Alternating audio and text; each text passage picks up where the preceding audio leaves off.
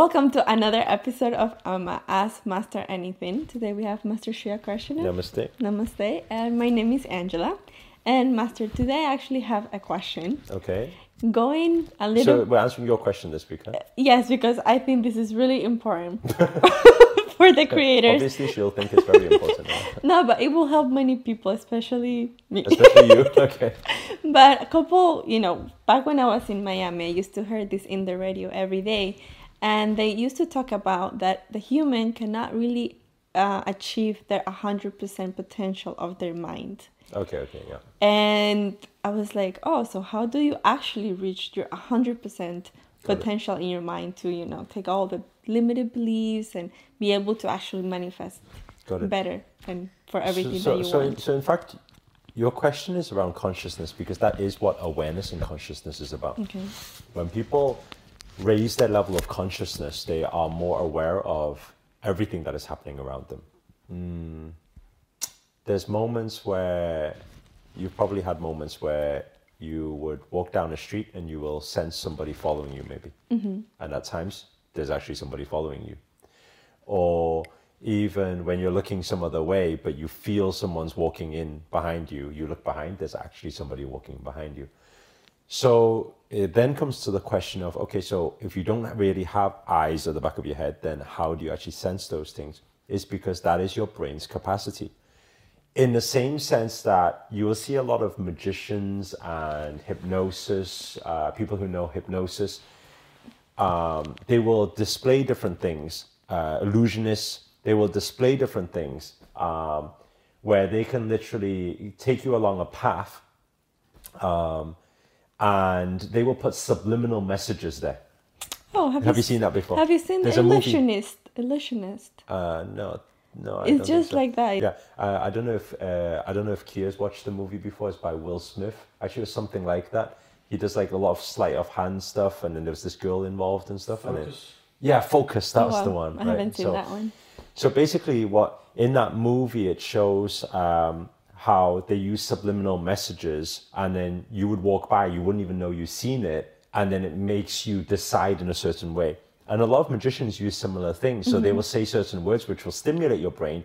They've told you certain numbers, and you don't even know they've told you. And then they'll say, pick a number, and you pick the number they subliminally give you. Yeah. So, what does all of this show you? It shows you that your brain is actually picking up so much more than you even know that it's picking up.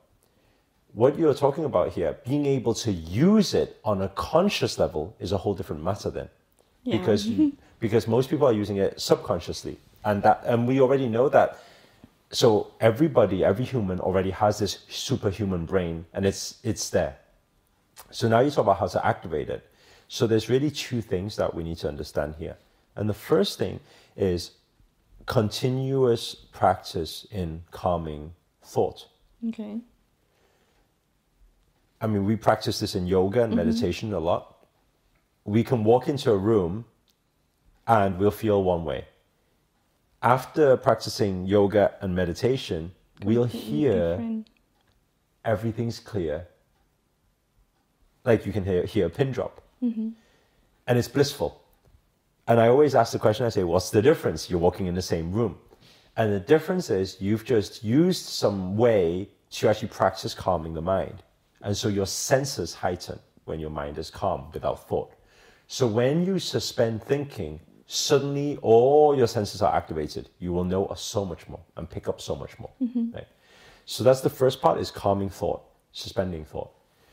The second part of it then is consciously focusing, practice of focusing. So you're saying how to improve your brain capacity.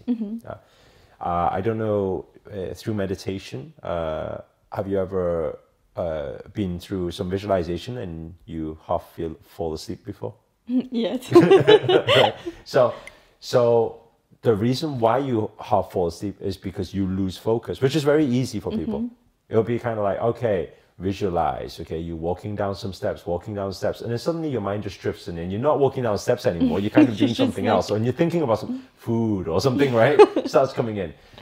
And then by the time you know it, you're gone. Mm-hmm. But that's lack of focusing, focusing power. So um, how to stimulate the brain to be able to access it more and use it to its full potential is the practice of focusing.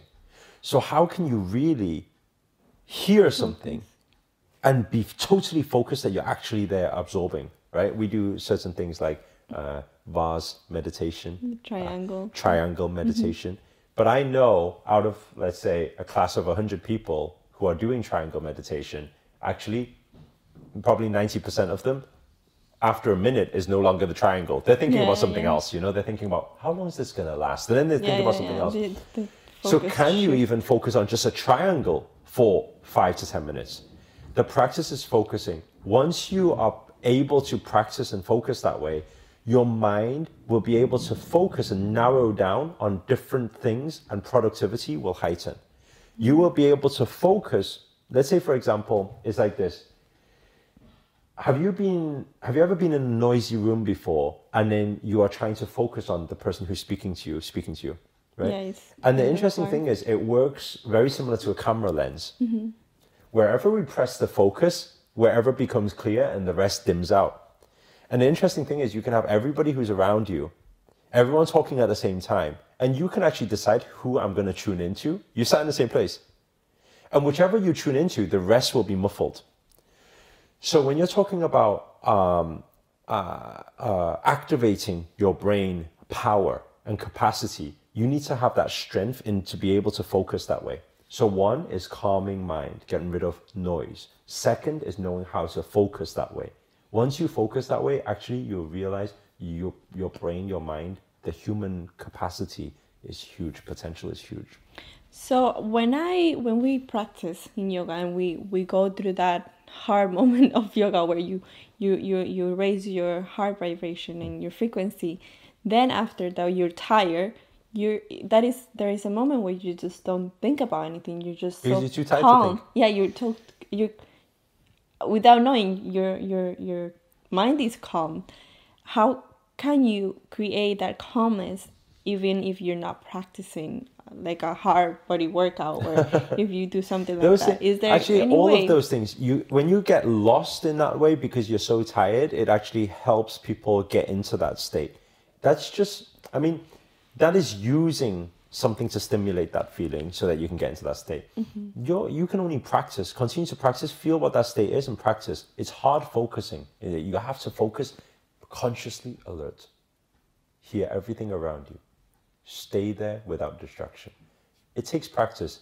Today you'll be able to do 10 second. Tomorrow you'll be able to do 30 second. Next day you'll be able to do a minute. Do you get what I'm saying? So You just step by step. And when you can do it for a prolonged amount of time, actually that's when magic happens. Because when you can do that for 10 minutes, Mm-hmm. actually you won't be here anymore. You'll go somewhere else. Uh, that's why um, when it was um, Mahashivratri, our practice of Yeah. fasting and not sleeping, that's why when 4 a.m. actually we start we just like didn't know. we say don't think about anything. Actually at that time you're already not thinking about anything. You haven't slept for 20 24 hours and you haven't ate for 24 hours Yeah, you haven't drank for 24 hours you kind of your mind is just not even thinking anymore. You can't even think which is why it's so it's so powerful at moments like that to actually go into that blissful state and your sensories heighten and that superhuman brain starts being activated So, would you say that by doing such practice, you're able to also remove limited beliefs because you're just so focused in what you want that no doubt or no distraction will come in the way?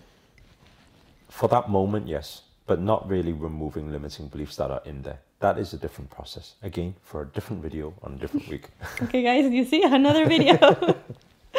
Thank you so much, Master, welcome for so much knowledge and things that we can actually put into practice to help our manifestation.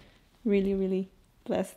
Thank you so much. So, guys, if you would like to know how to remove limited beliefs, please put it in the creator show so I can pick it and I can ask.